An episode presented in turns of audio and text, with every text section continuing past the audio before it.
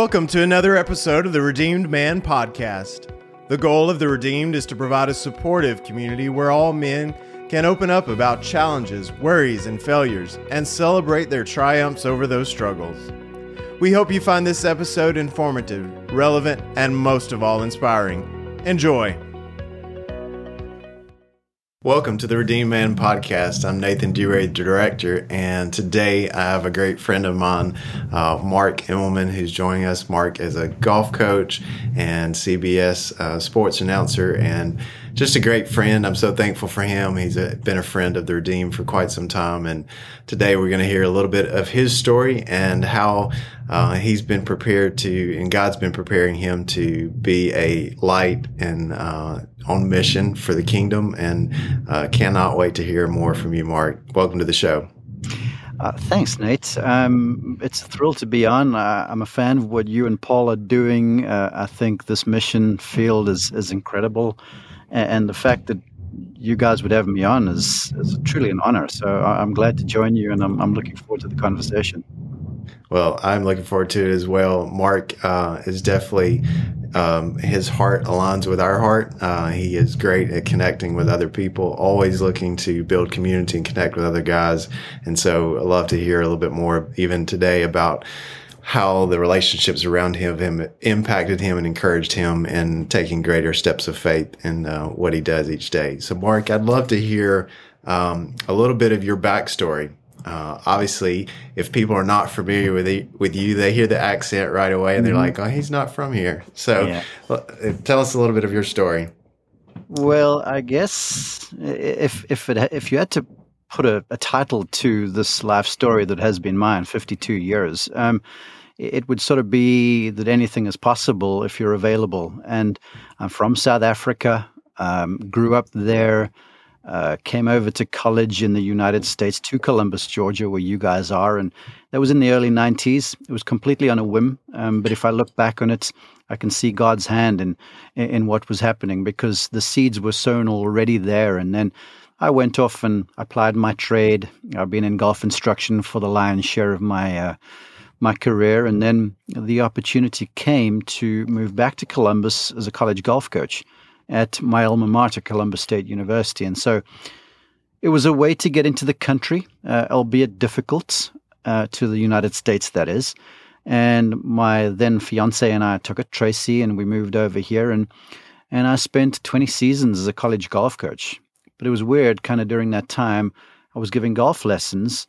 And now, you know, during that time, Nate, it sort of felt like I was I was excited initially uh, but then I felt like I was in my proverbial desert for a little while. You know, I was having the for, not 40 year experience, but it felt like it always felt like there was something more in me. But I was giving lessons and I was giving lessons to club golfers and, and lessons to golfers on the PGA Tour and, and college golf. And so it had me full. But all that time, um, I was sort of having my communication skills, I guess, honed a little bit.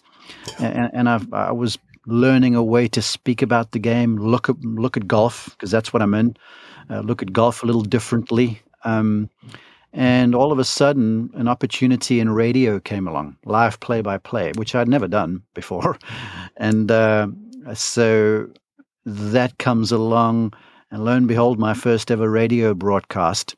It turns out that as the rookie on the crew, um, I get the winning call, which I completely wasn't prepared for, and, and, and, bailed at the chance because there was a playoff for those folks who know golf, and I actually had called because I was the rookie and I got the bad the bad assignments, yeah. know, and so I had two guys that I brought them both in, and both guys ended up tied for the lead in the playoffs and I had a bout with myself and I got in my own way and I basically looked at the uh, elder statesman colleague of mine and I said to him, Bill, I, am not going to do this. You do the playoff.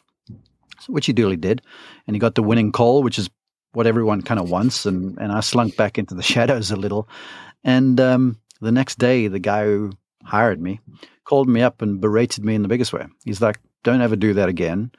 And and I kept on trying to justify my place, saying, "Look, I wasn't ready for that, or I wasn't prepared for that."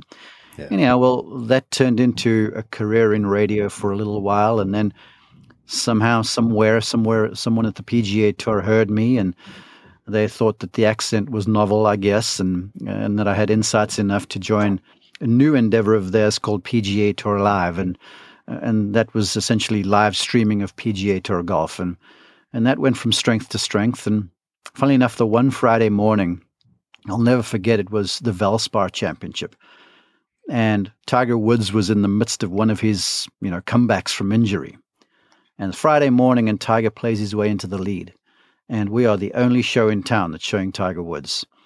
And we got word from the tour that the servers crashed three times because there were so many folks downloading the show, uploading, what streaming the show. Yeah.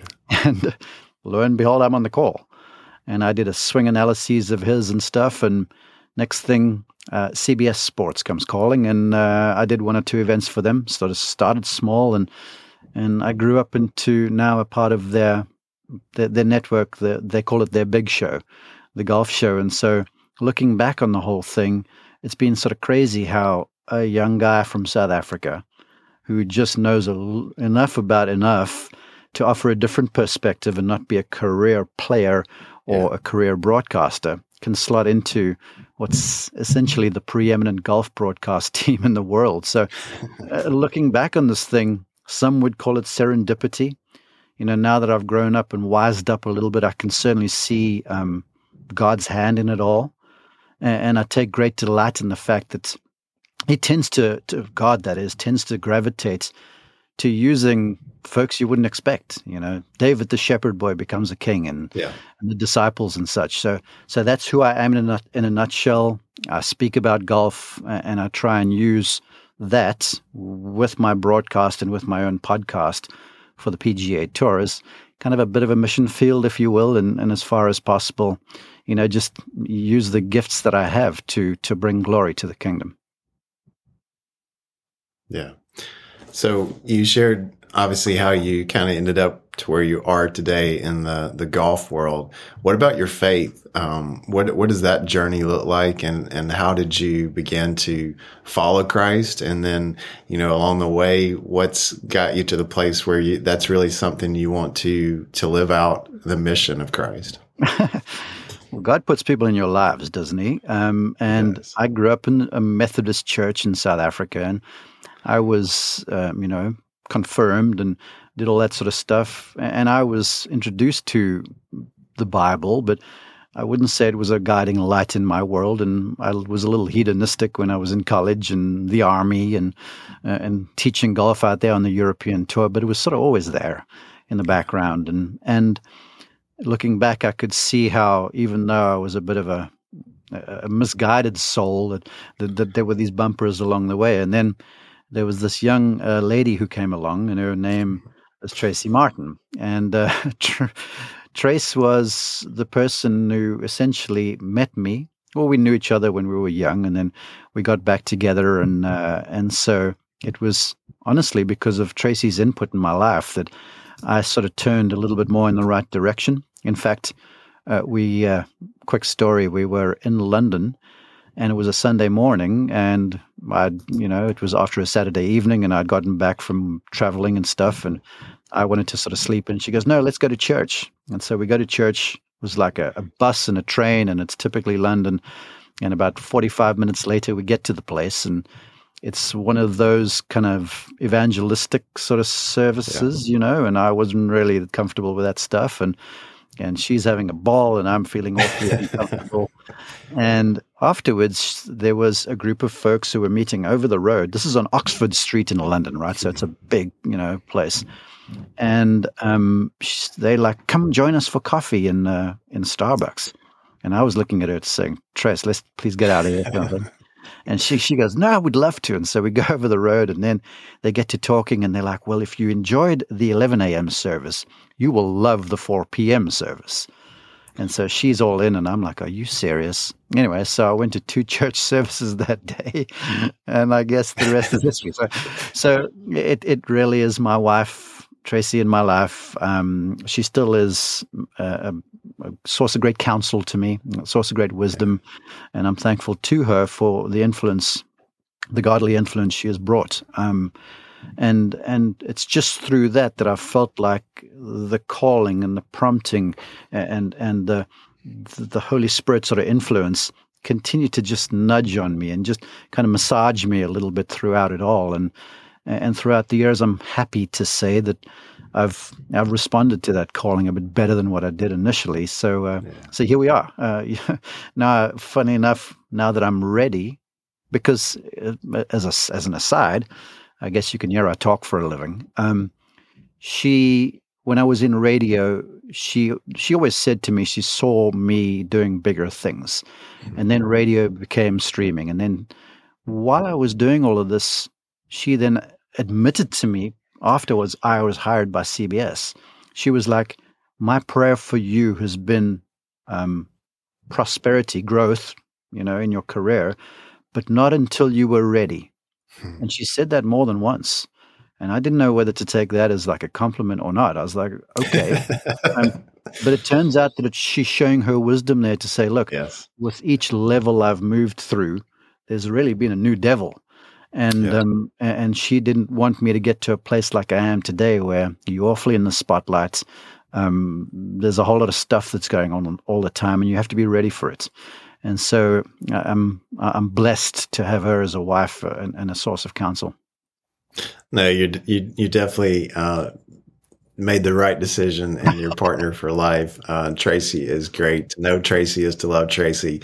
Uh, Paul and I work closely with Tracy and her marketing team, and uh, it is just you know to watch even the two of you together and the love that you have for each other and knowing that your schedules can be pretty crazy sometimes with you traveling and, and her uh, business and then the the kids and and yet you guys manage it and you navigate it with grace and strength and you definitely see uh, both of your personalities and your your marriage and love how God uses people. And uh, especially oftentimes our spouse the person who knows us the best I think one of the things that makes a great marriage and honestly a great um, a great husband is a wife who believes in them. And uh, well, Tracy definitely believes in you.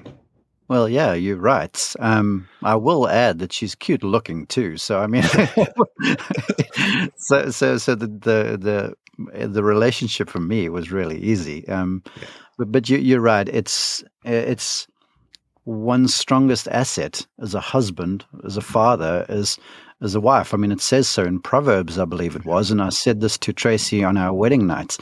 Um, that um, uh, I think the the verse goes something to the effect of, "If a man has a wife of good character and a righteous wife, you its its value is more than all the rubies in the world." Or I'm paraphrasing to that sort of an effect, and it truly is true if you tend to look at it that way. Now, that doesn't mean that it's going to be all you know sunshine lollipops all the time, um, but but but every day I wake up and I'm and I'm thankful for her. And every day when I'm traveling, everything that she's doing amongst running her own business, and then you know, kind of being a single parent, if you will, to my two daughters, is she's a saint. I'm certain one day when we when we check into heaven, there's going to be a an extra special place for her, and I'm going to have to go and visit from my little condo somewhere compared to the palace that she's going to be in. No, love it. Um, well, Mark, you mentioned some of the challenges that you face, like, you know, how God's prepared you for the next level. As you've kind of stepped into to greater responsibility, uh, to more influence. What are some of the challenges you've faced, uh, knowing that you're gaining more influence, you have more people that are aware of your life, uh, and then obviously the attack uh, from the enemy. I mean, I believe you know uh, that it's real. Uh, that when mm-hmm. we're doing things for God and for the kingdom of God, there is a counter against that. Yeah. Well, I, I would say there, there are various things that, that challenge it, but if I had to paraphrase, I'd say I, I make it. I try and really live in hope and faith, and then I daily prepare for an onslaught because it's coming, yeah.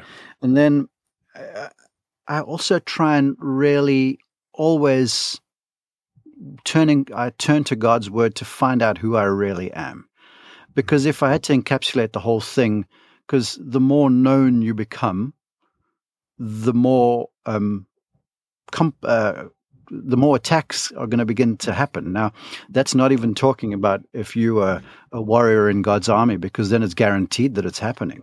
So, just on a completely um, sort of secular level, at where I am in broadcast, uh, there are thousands of folks waiting, keyboards ready to skewer my every move if I've said something that's just halfway halfway inaccurate. Yeah. And even if it is accurate, I, I, could bring the most gospel message you've ever heard, and folks are going to take issue to that too. And if yeah.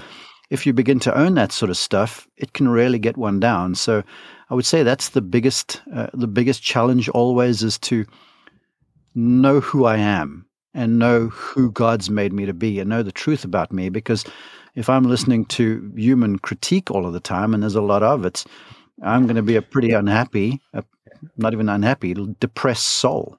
So, so, so that's big. So that's why I say I, I try and wake up every morning, and, and all I just want is just a little bit of faith enough to trust God, because it's so easy to sort of start to rely on self.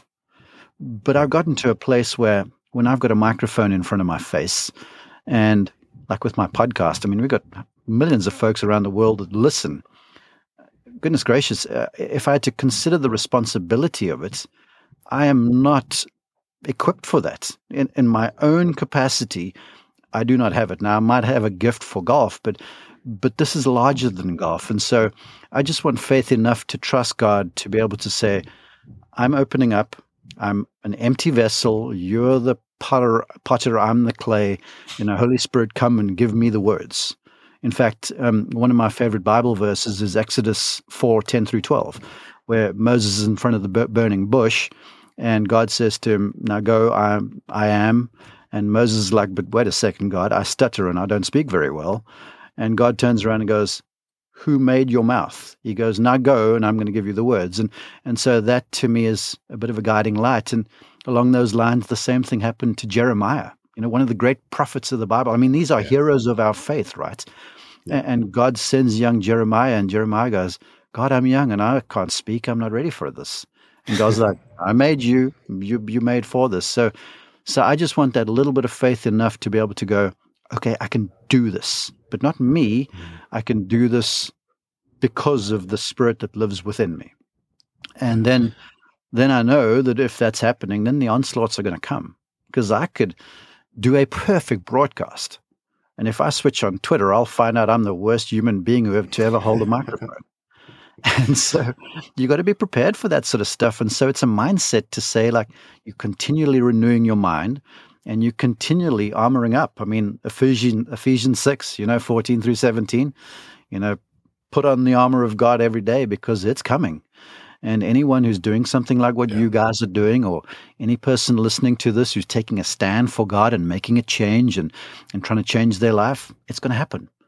And I can tell you this that uh, this, the deceiver, you know, he's roaring around. We've heard of this. But for me personally, all the attacks come on places that are closest to me my family, my children, my self belief. And so it's almost like you do this stuff and you you you want to be known and you want to be seen and you want to do these cool things for the kingdom but it's there's going to be a lot of headwind and, and then yes. All of this i'm uh, just trying to up, you know, up, sort of update my faith a little bit kind of like cornelius in the bible i think it was that said to jesus i just want a little bit of faith i just trust you that much because i by myself cannot do it so I know it's kind of being verbose a little bit, but it's about waking up in the morning with faith, trusting God to be a, a lamp unto my feet and a light to my path, you know, opening myself up, making myself available, and then saying, okay, here I am. I know it's coming now, and I'm going to armor up a little bit and just do my best. Just open my mouth and, and hope that the words come out. And even though they might sound kind of crazy to me, who knows how they're resonating somewhere else. And then at the end of the day, um, after it all, because there is that moment. I mean, when we brought golf back during 2020 in the COVID season, uh, CBS, we were the only show on TV, only live sports show on TV. and we were in bubbles and stuff, and it was horrid. It was exhilarating, but it was terrible. I can imagine what Paul must have felt like, right? Doing God's work and getting bitten by snakes and stuff. And so you, you, I'm sitting in my hotel room with a glass of wine by my bed, you know, watching the playback on TV going, oh my goodness, I sound horrible. And then I look over and I got a glass of wine by myself in a hotel room. I'm like, are you becoming that kind of guy? Yeah. But, but then it's just sort of knowing who I am and so, sort of saying, I was uniquely crafted somehow for this minute, for this moment. And then truly believing in that and then going with it and then, you know, trying to rest easy in the evening and get up the following morning and do it all again. I love your focus on identity. I think um, knowing who you are is super important. And I think honestly, there's a lot of men that get misguided in that area. And um, I think oftentimes that's where there can be a real crisis in our life when we don't know who we are, who we're created to be. And I think that's one of the things that anytime spent around you, I know that, that, you know, God is, is really sculpted you into knowing who you are today and I think that plays so into your success, but then also the fact that your success, your success has not been something that's taking you out or impacted you in a way that's negative. Well, look, I'm not going to admit that it's easy. Um, yeah. The the truth of it is, and everybody knows this, temptation is a given.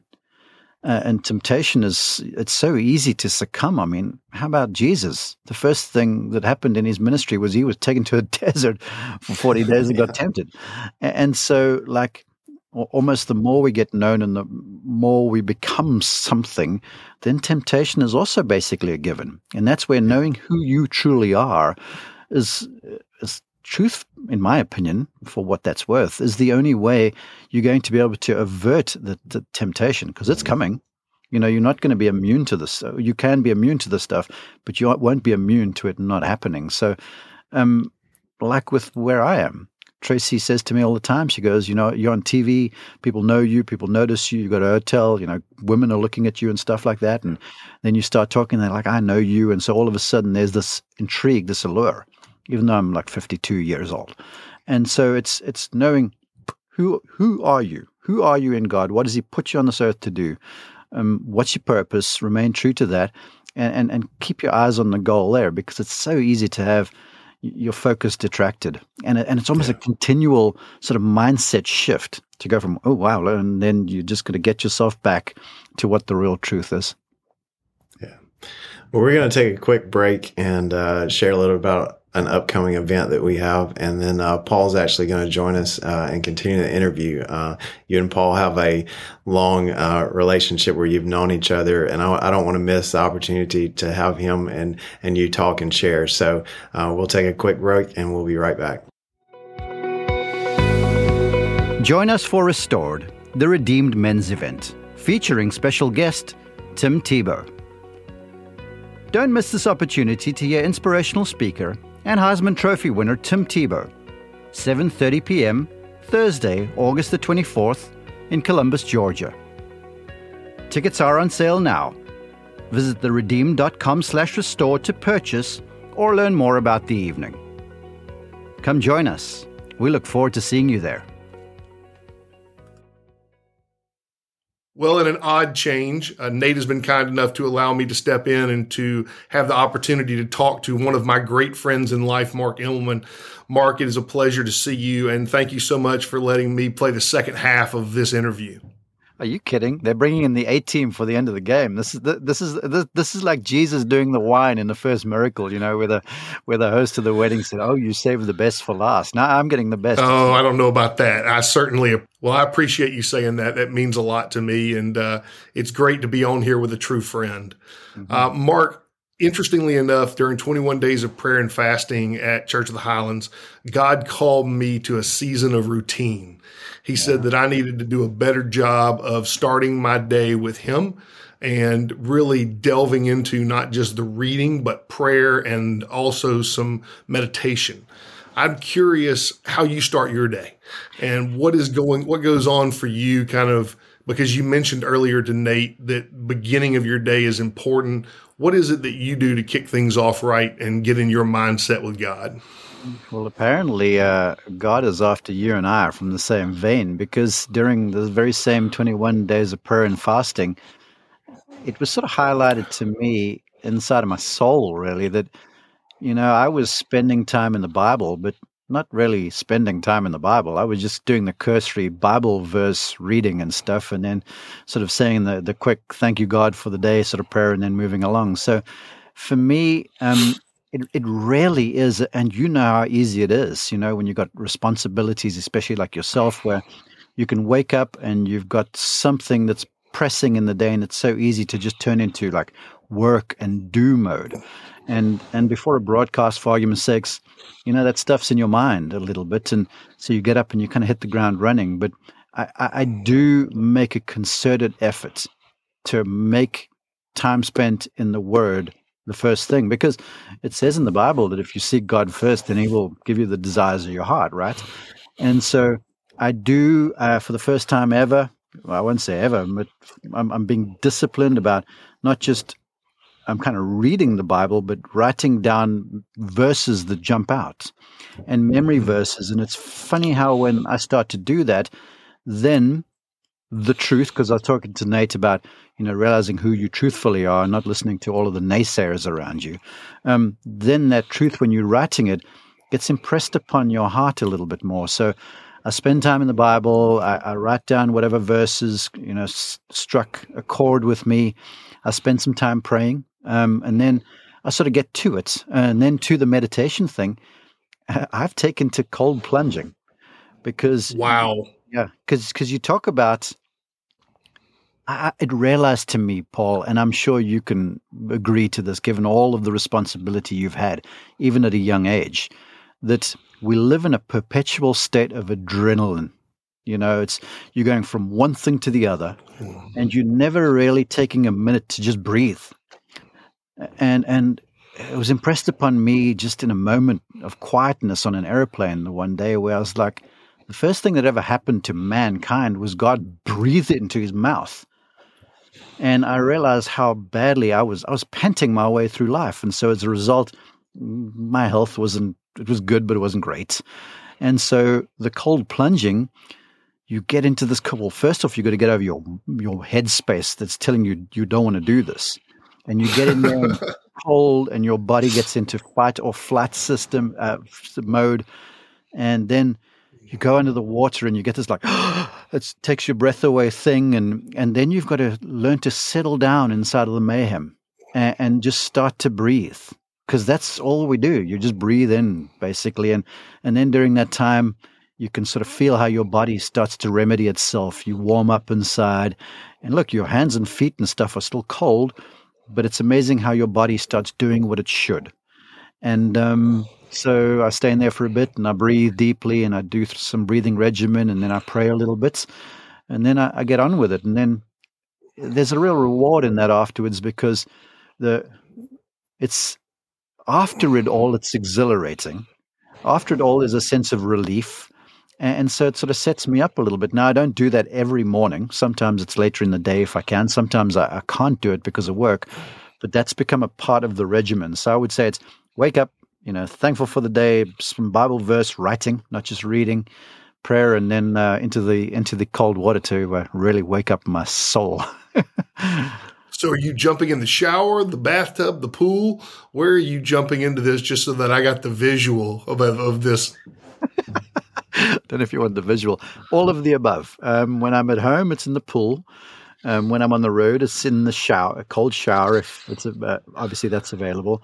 If there's a pool at a hotel, I, will do that. Um, at the risk of offending some other folks, but I, I go and do that. And then um, I'm actually looking into getting one of those cold plunge tubs and putting it in the house over here because my pool water is probably about 49, 50 degrees, which is cold enough, they tell me but uh, this this cold plunge tub, tub is like 39 and so uh, that's the real deal so there's the goal eventually Mark, I truly admire you in so many for so many different things, but that is a whole step in a different direction, my friend. I I'm willing to do a lot, but I'll tell you what, if, if God calls me for cold plunge, I'm gonna call you first because that's uh that's not on my top list of things I want to volunteer for.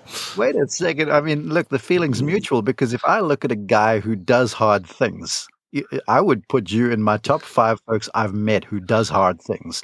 And, and, look, cold plunging is not as hard as some of the stuff you've ever had to do or deal with. Because, like I was saying with Nate, you know, it's amazing how we can not make the thing the thing because you're you're under attack, I'm under attack all the time, and all the attacks hit us in the areas we care about the most, don't they? And so when you get in this water in a funny sort of a way, all you can think about at that time is this cold water and your breathing. So there's an element of meditation to it. So, in as much as what it sounds impossible, it's actually strangely helpful in a weird way. Well, that's awesome. Well, Mark, one of the topics I'd love to cover with you is about patience. You know, when I think about all the years that we talked about you and your future, and you probably exhibited more patience than any human being I've ever seen ever. Uh, you know, when I was pushing you to do different things and to raise rates and to selectively talk about your clients, you had a sense of what God was doing for you in the long term. And so, if you wouldn't mind for a minute, talk a little bit about your career and a little bit about how God prepared you for where you are today.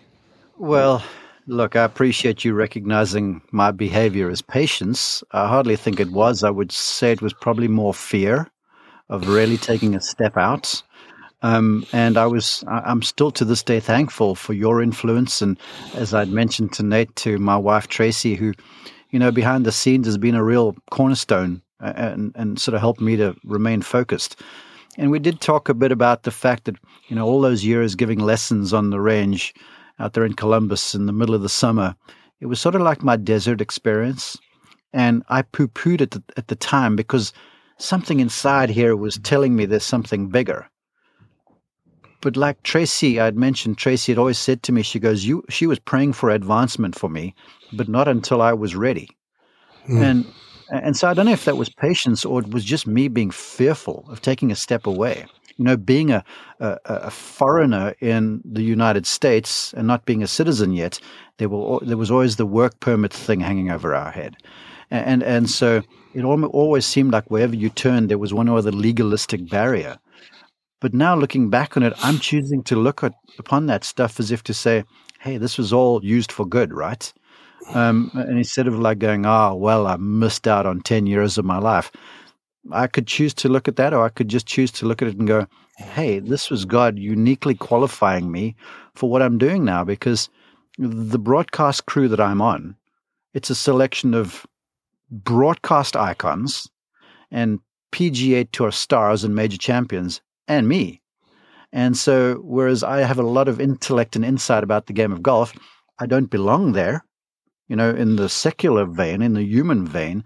But with all that time I spent on the range, learning to communicate, learning to look at golf differently, learning to look at my craft differently, it was sort of, you know, that time where I was serving my apprenticeship to be able to step into this role that I currently have. So it's weird. Um, I, I, wish I could say to folks that you can circumvent some of these things.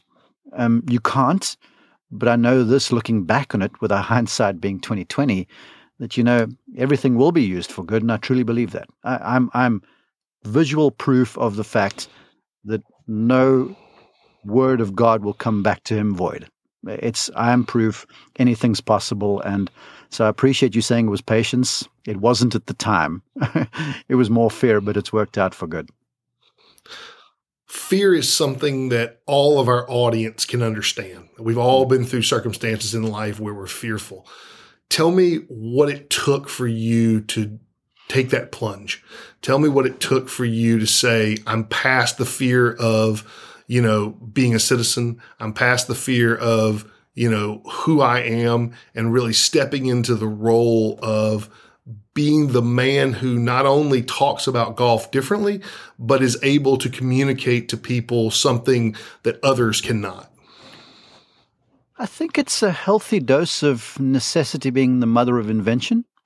And, and I think it's also the fact that when you, I looked at a calendar one day and I looked at this going, well, golly, there's like half of my life is gone and now it's time to get to it sort of thing so eventually there's going to be that turning point and, and and i would say that there's always been a little something pushing me and there's just enough to push me to the next place because look there's been situations where i've gone in there and i've been sort of honestly petrified and maybe sometimes overawed by the situation Um, but as I've grown in my faith, I've realized that I belong there.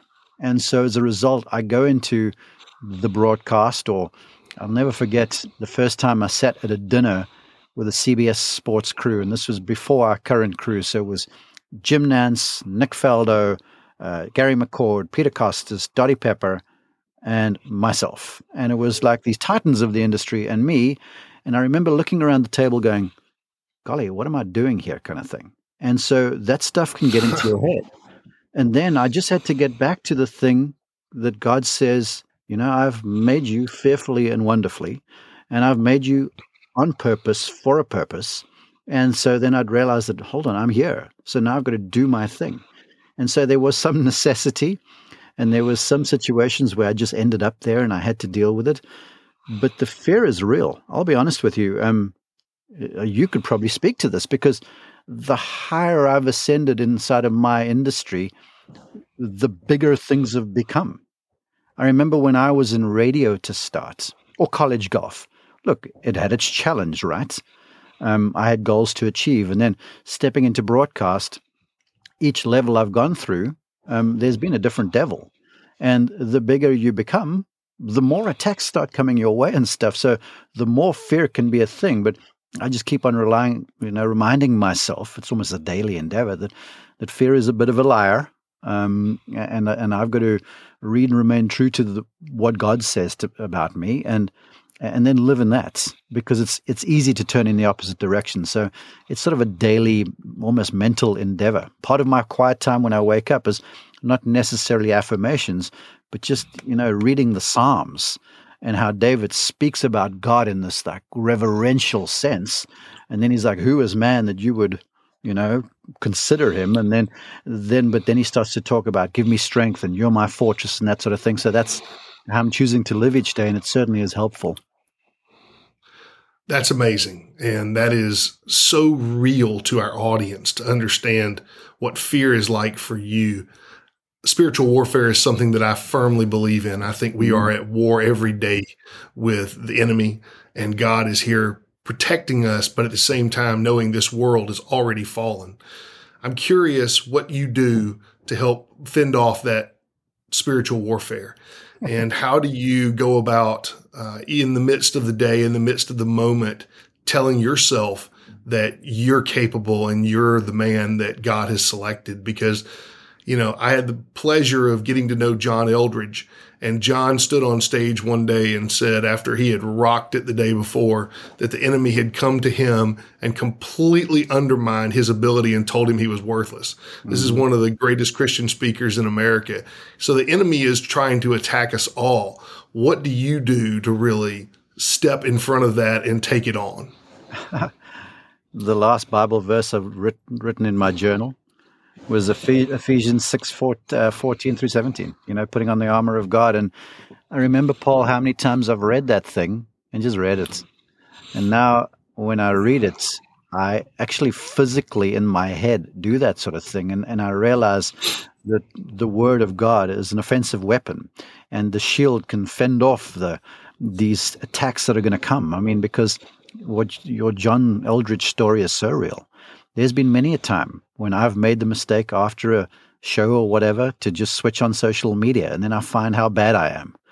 And it's so easy to start believing that that stuff. So it, it is, I, I would say, Ephesians 6 14 through 17.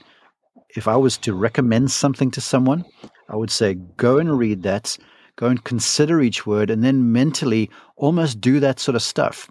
And I know for me it was like hocus pocus in the beginning but it's for real. Uh, and I and I almost imagine that I'm a warrior and you're getting ready for it because when warriors, army, our army, God bless them, go into battle, they prepare for this stuff because they know an attack is coming. You know, the spiritual war- warfare that you talk about, it's real. It's more real than people think. And and my my mom always said to me, "New level, new devil." So you can guarantee it's coming. So you got to get ready for this stuff. So so that's kind of how I go about it our audience ranges from very young age to a very mature age. Uh, but for you and I to use a golf analogy that Shane Green, uh, one of our former podcast guests and the preacher at St. Paul United Methodist here in Columbus, Georgia, says, he said, you know, we got the front nine and the back nine. And he said, I'm staring down the face of the back nine. You mentioned uh, the reality of second half of life. And so I'm curious what you've had to do differently in the second half of life than in the first half. And how is that influencing your goals from here?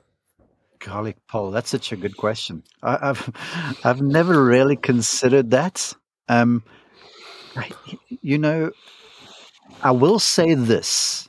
I, I'm I'm really trying hard to be exactly where my feet are, and that's cliched, but it's true because I can you one can be concerned about the future. Lord knows, especially now, uh, one could be concerned about the past. But the truth of all of that is, you know, it's the future and it's the past. Yet we you've got to be here and you've got to be present. And so I'm just trying to sort of go in the second half of my life. I'm going to be right where I am. So if I'm in this conversation with Paul right now, I'm 100% there. If I'm hanging out with my two daughters, I'm 100% there and I'm sort of halfway engaged. When I'm around Tracy, I'm completely present. When I'm broadcasting, I'm there. I'm not looking on my phone and stuff. So it's it's just a, you know, living each day and kind of, you know, just dealing with circumstance as it is and then reminding myself constantly that even though stuff might not be working out from my point of view, that again, God's in control of this whole thing, in as much as what it may seem bleak. Because what's just popped in my head was, um, you know, when I had COVID a couple, year and a half ago or whatever, I watched that series, The Chosen, and it it, it it it brought things to light from the disciples' point of view. Now, imagine you and me are walking along with Jesus, right? I mean, this is the Savior of the Creator and the Savior of the world, and then you get in a storm on a boat and Jesus is sleeping. And you're freaking out, but you're sitting there with the creator of the world in the boat with you. Yet the disciples were still freaking out. And I draw a strange solace from that, going, I, I guess it's okay to worry, but then just to come back to mm. faith, because the first thing you would say was like, Oh, you have little faith. It's like, I'm here. What you worried about? And it must be easy if he's there, although it wasn't because they did freak out. So then I just try and always remind myself that no matter what's going on, God's got this. And then I have to remind myself, looking where I am, because look at this now. There's a little kid from South Africa who's on a show with one of the great business leaders of the United States. I'm like, yeah, this is not in my of my own volition or skill level. It's because of what God's done in my lifetime, and so uh, there, I've got enough proof to say that He's always been there. And um, and so as a result, whatever the challenges of the day might be, it's it's going to work out in the long haul. You know, Mark, I have to admit that I really struggle with being present. Mm-hmm. That the idea of going into the past or future tripping into the future uh, is something that often I struggle with. And so the your ability to be present with your family, with your bride, in your business, and in what you do, I think that's truly admirable. And uh, I, I, admire you for focusing on that. I have to admit this, Paul, because I, I don't have it all together. Um, it's a job. It, it's it's an endeavor for me, and and all the business folks listening to this, and all the single dads, and whatever the case might be, um, it, it, it is really hard because the more responsibility there is, the harder it is to be really present. And I'm not saying I'm winning at this all the time. Uh, Lord knows I fail, but I guess it's just the effort you know, it's just that little bit of faith, that just the size of a mustard seed, just trying your best in every situation. Because I know this for certain, right? Habits, good or bad, are reliable. And I've learned as a golf instructor that I can trust habits. And so if I am just trying every day to be as present as possible, then hopefully down the road that this habit will begin to grow and flourish and, and it'll, uh, it'll, it'll, uh, it'll win over. But I'm certainly not saying I've got it all together. Please, please don't misunderstand me there. You know, last month we focused on uh, the idea that marriage was a critical component to success and a critical component to what God does in our lives. And I know you've mentioned Tracy on a couple of occasions, but if you wouldn't mind for a minute telling us just a little bit about how that relationship has really changed your faith and what it's done for for you in your life. Tracy's the reason why I am a man of faith now. I grew up in a church. Um, I was exposed to I was confirmed in the Methodist Church. I went to Sunday schools and stuff, but it was just that. It was sort of the Sunday ritual. And then when I was a youngster, I was positively hedonistic. Let's be honest. Um, but uh, you know, Tracy's influence in my life is is more than just bringing some organization and direction. She's she she has been used handsomely, and I'm thankful for her to to help me honestly get completely on track spiritually. I would say I've always been a hard worker. I've always been diligent. I've had those things, but my my spiritual life was a bit messy, and and, and thanks to her continual influence, because again, it's it's it's a battle we face daily, right?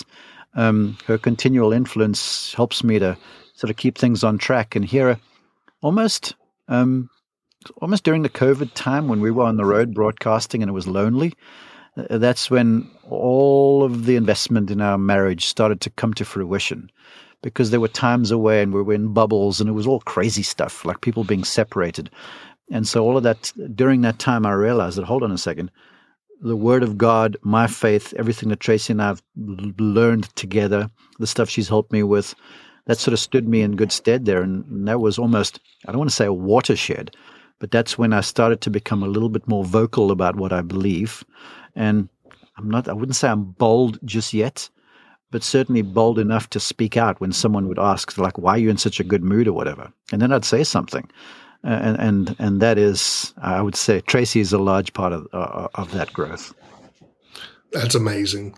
You know, Mark, for a lot of our listeners, they are people who not necessarily have the unique job that you do, but they have jobs where either they are required to work extensive hours or they're required to be on the road. And you are separated from your family a lot of the year with what you do. How do you maintain balance? And what do you really focus on to keep your connection with your wife and your two girls?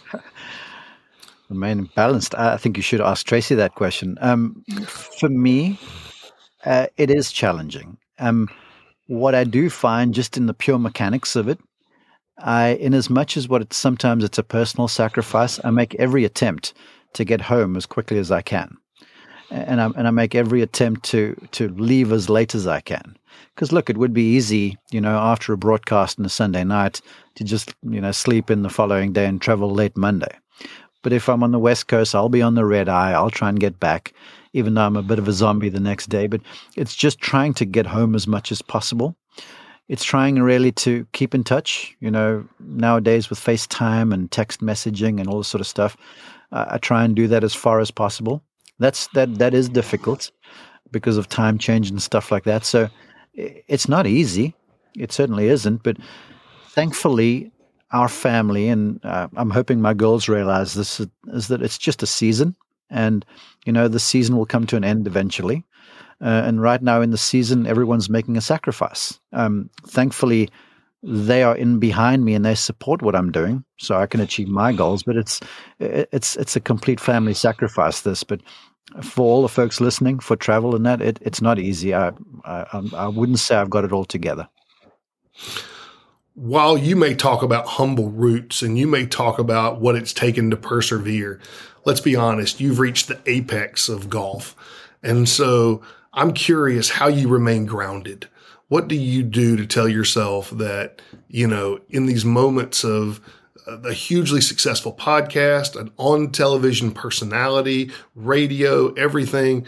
I mean, you have worked hard to achieve it, but now you're at the top. How do you stay grounded? It's friends like you. Um, it's my wife's influence. I, I would say community has a, a, large part of that, and and also if I'm true to the fact that my work is my mission field, then I must exhibit the fruits of the spirit, right? And mm. so, so I, I make every effort to just treat people right. I make every effort to treat people the way that I would like to be treated. Uh, I make um, the effort. Honestly, it is an effort at times to to to not show anger or whatever the case might be. So it's it's a lot of accountability with friends and and with family, and and then just trying to be, you know, honestly, the hands and feet of Jesus. And if you look at everything Jesus did, he was stern in spots and he was forthright, but there was always compassion in everything he did. and, and he thought of, of, folks above himself. And, and so I, I try on, on that front. I wouldn't say I'm successful all the time, but it, it certainly is a, a daily goal of mine.